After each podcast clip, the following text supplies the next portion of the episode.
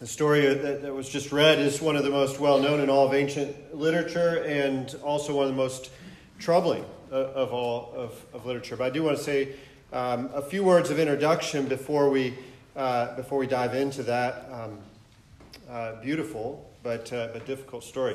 There's not a great ledge here. Let me just arrange so that I can not be doing this.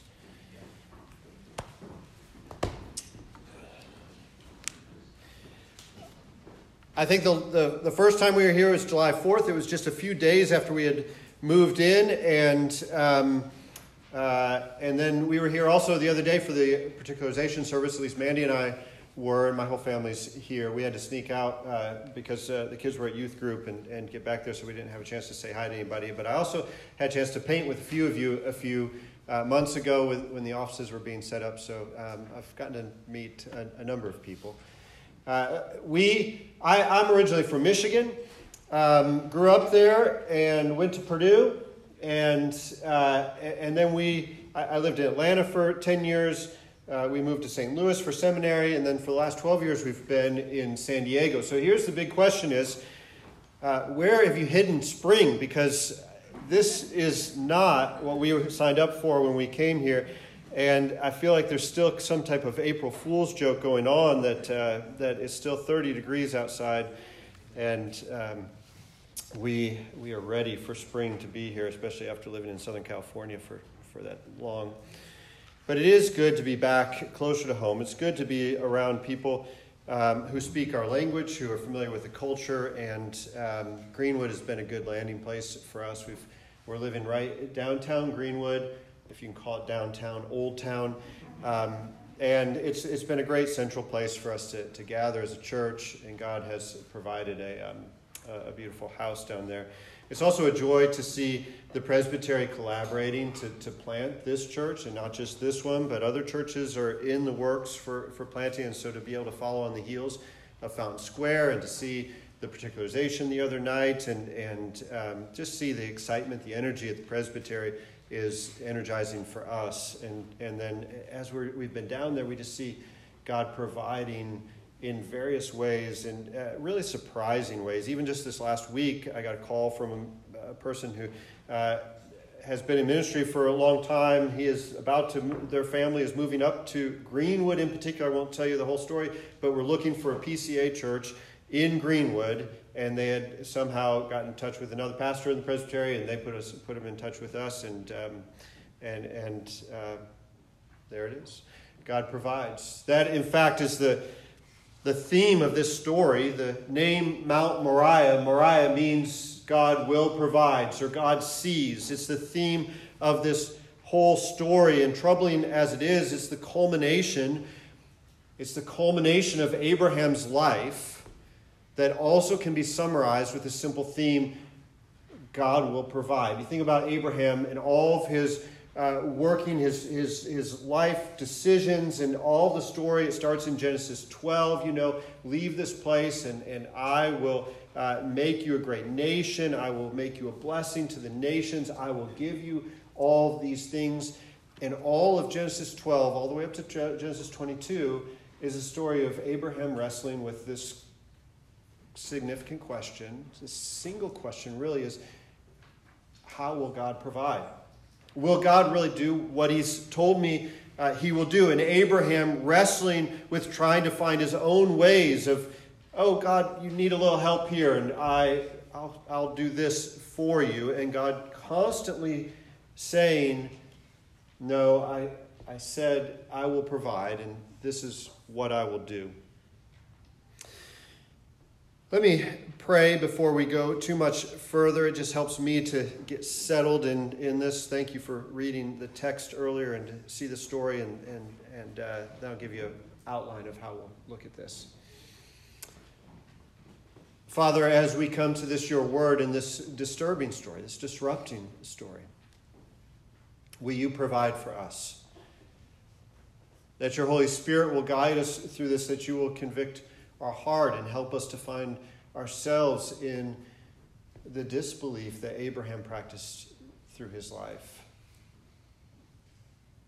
But also to find encouragement in seeing your provision and also the culminating faith that Abraham displays at this point of his life.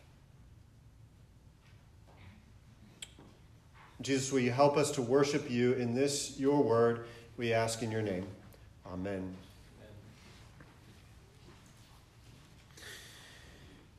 Soren Kierkegaard, Danish philosopher, is famous for writing a book on this called Fear, Fear and Trembling. And at the beginning of the book, by the way, I'm not a Kierkegaard expert. I'll just start by the. But at the beginning of the book, he writes uh, uh, under a pseudonym,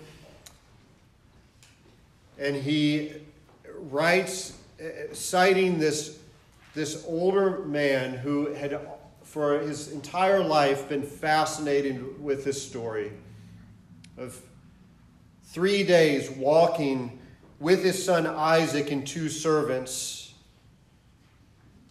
lifting up his eyes and seeing the mount called Moriah, God's provision, and then walking up this mountain with his son, hand in hand, and then seeing God's miraculous provision there.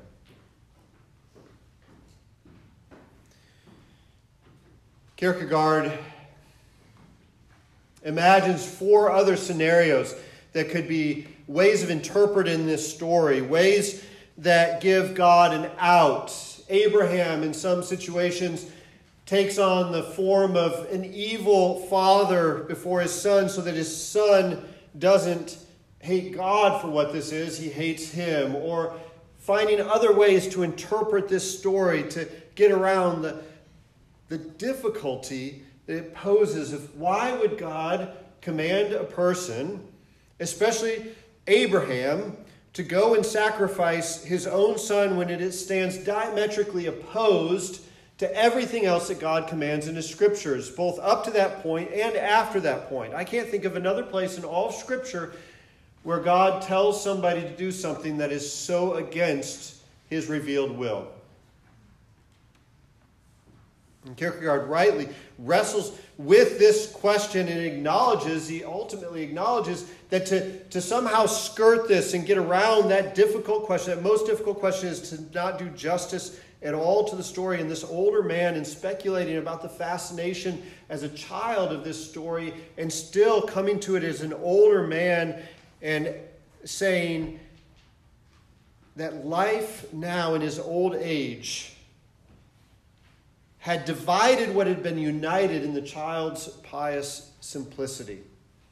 In other words, we can't come to this story, whatever age we are, and not find something new, difficult, troubling, challenging for our understanding of God, our understanding of who He's made us to be, our understanding of how He calls us, how He provides for us, and ultimately the question is how Jesus answers this great story of provision. Now, my goal is not to exhaust this story because I'm still a man in middle age, and Lord willing, in my old age, I will still come to this story and understand that life and all of its circumstances still continues to divide what is simple in our childlike understanding. I come to this text with a great humility. In fact, in studying for this and preparing for it, for to preach at, another church just a few weeks ago, it was part of a, a series looking at the sweep of redemptive history, and so I was assigned this passage. It's not the easiest passage to prepare to preach on, and yet I think it was the most significant sermon preparation I've ever had in my 12, 13 years of ministry. The story is meant to jolt us. You can't read through that and sit idly by and say, Isn't that nice? Why don't we go and do that? If the story hasn't jolted you, I'll, I'll retell a little bit of it as we go on the rough outline that I'm working from for this is to look at first the purpose of the story, second, the difficulty of the story, and third, the beauty of the story. The difficulty of the story has three questions in particular that have been asked throughout history. It'll be helpful for really getting in and letting God use the story to do something in our hearts and our minds.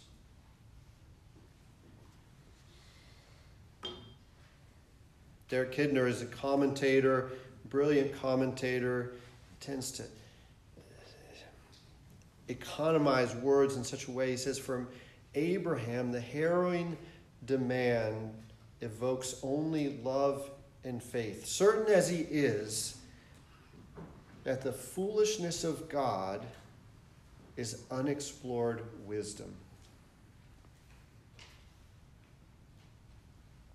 In doing so, he also references C.S. Lewis. He says, The troublesome fact, the apparent absurdity, is precisely the one we must not ignore. Ten to one. It's in that covert the fox is lurking.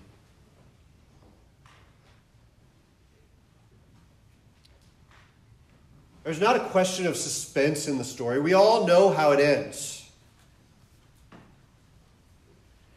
The question of the story is what is God's purpose in including this? Notice that not only does this thing happen, this event, this life story happen, but it's told in Scripture. Scripture is famous, God is famous, especially in the ancient world, but even today, for telling the things that other people would hide and bury away, not tell. And this is one of those stories that's not, not only happens, but it's told, and it's told for a purpose. And that purpose, the purpose is first that God provides in times of difficulty. As I said over and over, God will provide. Abraham says it to his son. Where's the lamb? He says.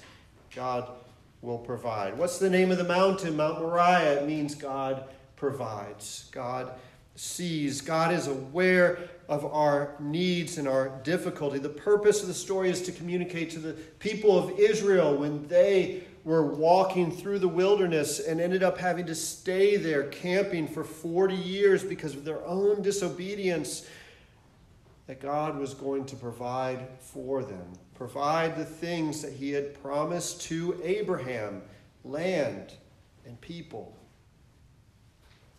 God will provide is all through this. And so that's the central purpose of this. But I want to suggest that there's something else going on in this story, and something that's deeper that I, I don't think I appreciated it much at all when I first came to study this passage again. And that is who is Abraham now in chapter 22? He's not the Abraham of chapter 12 or chapter 15 or chapter 17 or even chapter 21, if you're familiar with those stories.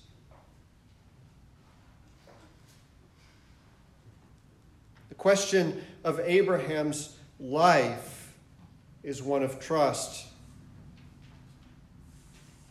It's one, in some ways, of an immaturity, even though here was a financially successful wealthy, influential, head of not only his immediate family, but many servants. His nephew Lot came alongside of him, came with him.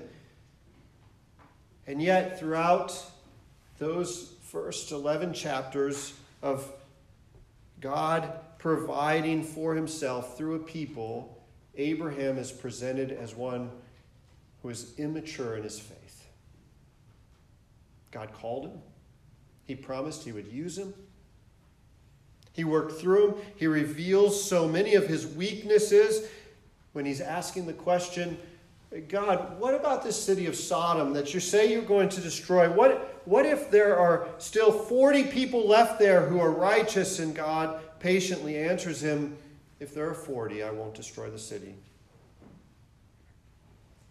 And as if Abraham was demonstrating himself as a five year old child, saying, God, what about if there are 30 people there? Will you destroy it? He says, I, I will not destroy it. And Abraham goes on and presses, just reducing the number by 10 and then even by 5 until gets down to 10 and God says, "No, if even if even if there are 10, I will not destroy the city." Story of Abraham, like so much of the Old Testament, doesn't present a hero of the faith. It prevent, pre- presents an oftentimes stumbling, weak hearted person whom God chooses to use so much like you and me. So that when you come to Hebrews 11, and the writer of Hebrews is describing this hall of faith, people who have lived out the faith God calls them to, Abraham is the one who gets the lion's share of the space.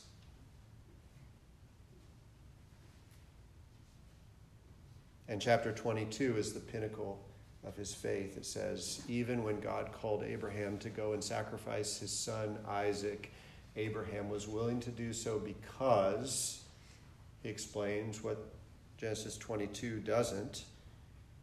Abraham fully believed that God could even raise him from the dead to fulfill his promises and work through him.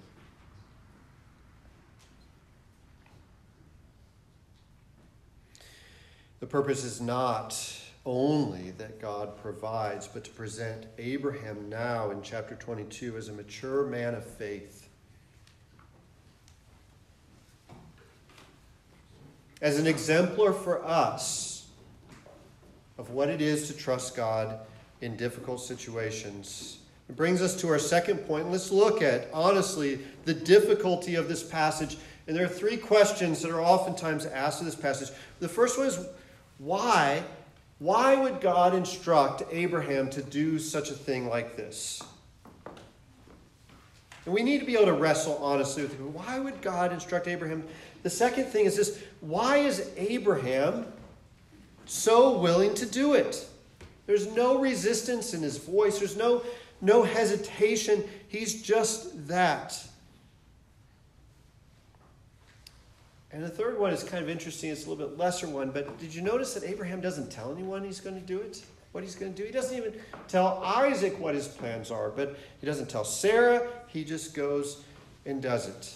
First one why does God instruct Abraham to do such a thing as this? And the short answer is that God doesn't give us all the reasons. Why does he choose this instead of something else? And we, we need to be careful not to try to put into the text something that's not there.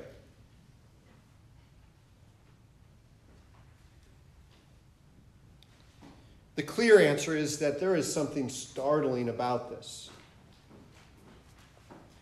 It's meant to jolt us, it's meant to serve as the climax of Abraham's life, it's meant to communicate to us this is important. In fact, if you read back on chapter 21, it's interesting to see the parallels of chapter 21 and 22. Chapter 21 deals with Hagar and Ishmael. If you're not familiar with that story, Hagar was a servant of Sarah, Abraham's wife, a part of the household. And when Sarah was not able to conceive a child, even when she was, uh, through, by the time she was 90 years old, actually before that, about, about probably 14 years, but by the time she was past childbearing age, she says to Abraham, God's made us this promise. I think we need to take matters into our own hands. Abraham and Sarah agree that he would uh, have a child with Hagar, and Ishmael is born. The story of chapter 21 tells the story of Abraham and Sarah sending Hagar and Ishmael away. and even shockingly, not, maybe not quite as shocking as this story, but close, when they take this plan to God, God says, Yes, you should send Hagar and Ishmael, still a child, away. There are some interesting parallels before the story. Even the way God provides and says, uh, it's parallel. God provides for Hagar and Ishmael when they're sent into the wilderness. They don't have anything. And in a very similar way to God providing the ram in this story, God provides there. But then when you come to chapter 22, it's not only that this is a, a, a, troubling thing that God would command somebody to go and kill his own son. But if you're a reader of, in ancient Israel and, and looking back on these promises, and, and you see by sending Hagar and Ishmael away, Abraham and Sarah, they, they've burned the bridges. This was the other son. This was the way, the backup plan, and yet God has cleared out all the backup plans. Everything's riding now on Isaac.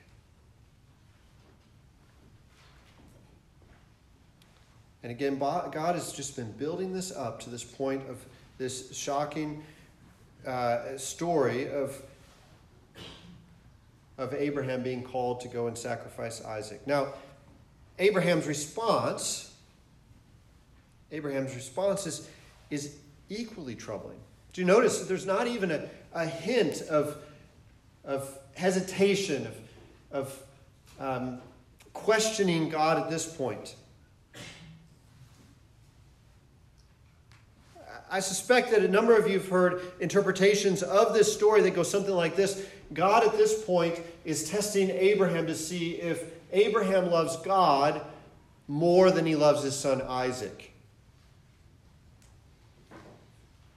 And the application goes something like this If there's something in your life that you're not willing to sacrifice, then you need to love God more. But that's not anywhere in the story. It is true that we need to love God more than other things. But the story never presents a call for us to sacrifice the thing that we love most. In fact, it's interesting to read through the story. I don't know if you noticed how many times at the end of a phrase where it's completely unneeded, not necessary, it refers to my son or his son or my father or his father. The affection in this passage between Abraham and his son is, is dripping, especially from verses 6 to 10. As the two leave the servant and they go up on the mountain and have this brief dialogue where Abraham says, My father, I, I see the knife and I see the, the fire and the wood, but where's the lamb? And Abraham says, God will provide, my son. The, the language is over and over, and the affection is there between the Son and the Father, and the Father and the Son. And notice also that Isaac isn't resisting at any point in the story either, when even when Abraham still hasn't explained everything that's going on, the, the words are not spoken. Isaac is tied up, and Abraham goes to cut his throat, presumably with the knife. It's an interesting little word they chose in the Hebrew to tell the story. It's more of a meat cleaver than a knife. It is graphic in its portrayal. And still, Isaac doesn't even seem to resist. There is a complete trust that Isaac has in his father and that his father Abraham has in God.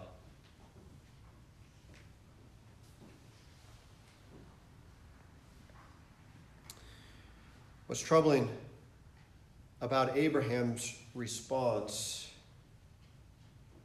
is not the absence of distress.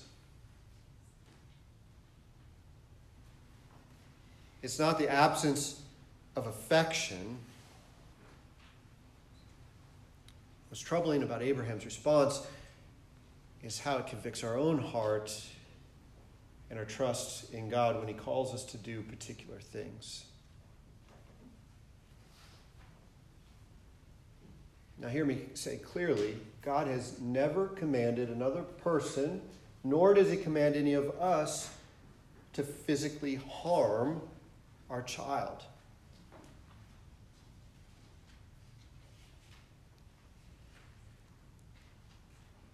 There's one other allowance in Scripture that's equally troubling. It's an interesting sermon for another time where the penalty of a son, uh, uh, uh particularly a firstborn, penalty of a son disobeying parents could be the death sentence.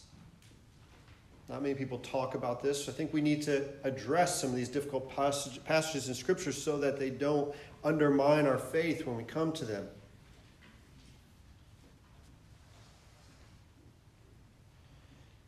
The significance of that, I'll tell you very briefly, is, is in, leads us to this beauty question, the third question that I have, the third point of this. It's understanding the economy that God had set up and that the people of that time lived in. Let me come back to that. Now, let me just reiterate God doesn't call us to do physical harm to the people that we love or even the people that we hate.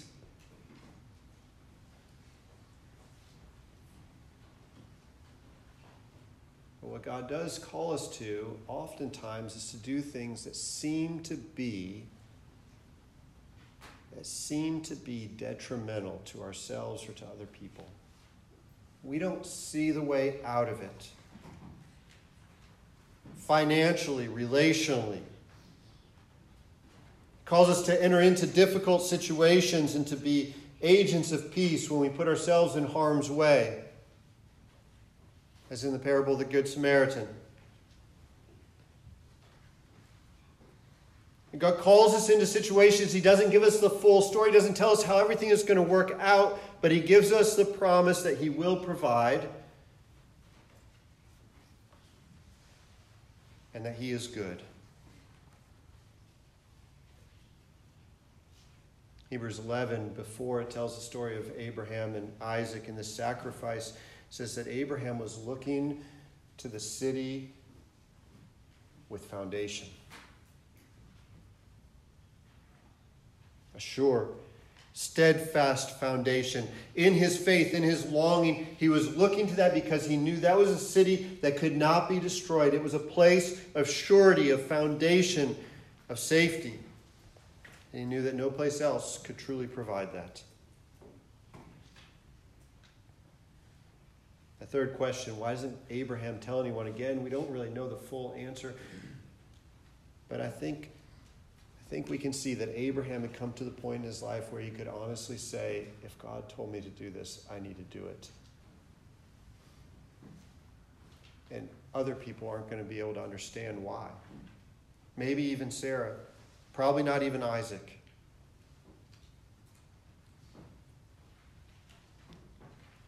He was exercising this kind of mature faith, which brings us to our third point, and that is the beauty of the story. And the beauty is found in particular, in particular, in Abraham's mature faith and God's provision. And what do I mean by that? God says, I myself has, have sworn.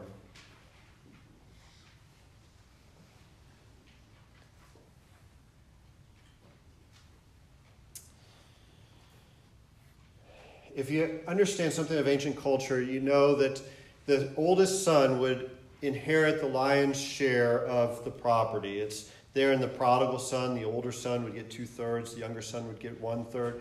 We look at that from a, our, our cultural standpoint and we say it was unfair not only to the women but to the younger sons. But there's something going on in the culture there that we have to understand to appreciate the beauty of this story and so much of ancient culture. And that is that the land around a family farm was the primary place of security and provision for the family. People who had a lot of children, which tended to be uh, a number of people, some people had difficulty having children, like Abraham and Sarah, and like many of us have had.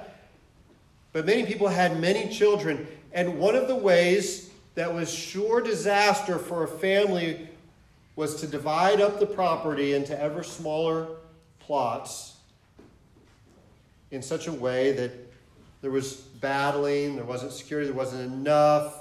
It's hinted even at when Abraham and his nephew Lot both move and they say there's not enough land, we have to separate.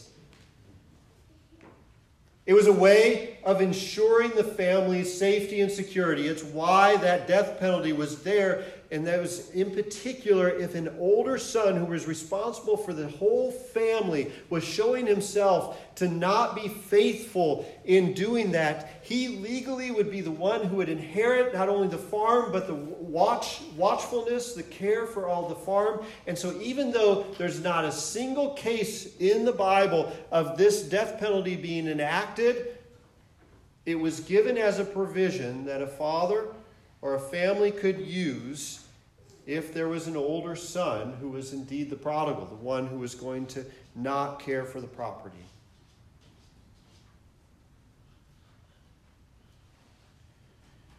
It's interesting that we talk about this story, we call it the sacrifice of Isaac sometime, but Isaac isn't sacrificed. More accurately, some people refer to it as the binding of Isaac because he was tied up. That is accurate. But I think that the most accurate way of describing this is to say it's the sacrifice of Abraham.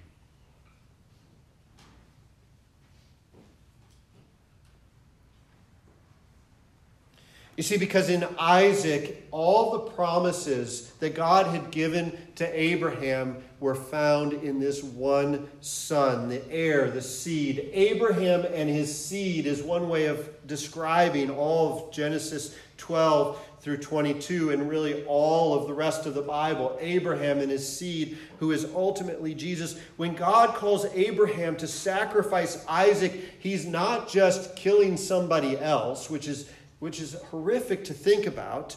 Abraham is losing, potentially losing every one of the promises that God had made to him in a single act. He's giving everything that he is when he sacrifices Isaac. Not just because he loves the boy and has affection for it, but because he has trusted in God's promises and everything's wrapped up in this one boy.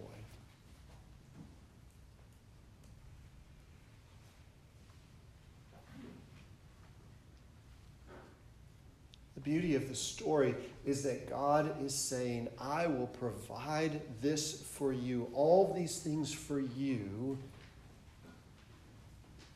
not based on what Abraham has done, not based on what Sarah has done, not based on who Isaac is or what he would do, but on God's promises to them.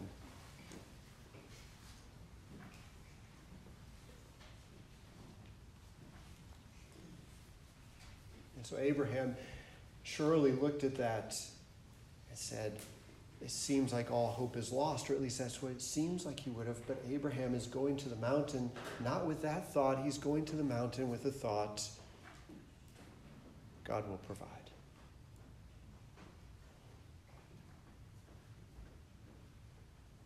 And that mountain, Mount Moriah, is the exact same mountain that Jesus walks up carrying wood on his back as Isaac did.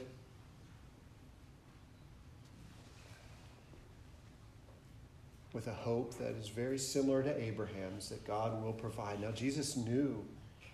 Jesus knew the plan because he was part of making the plan. He had made the plan with the Father and the Holy Spirit. But still, everyone else looking around was asking the question what is God going to do with this? All the disciples, they fell away all hope seems lost.